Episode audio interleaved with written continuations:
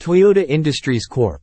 accepted the Japanese Transport Ministry's decision to revoke type approval for three industrial machinery engine models over its performance test cheating, it was learned Thursday.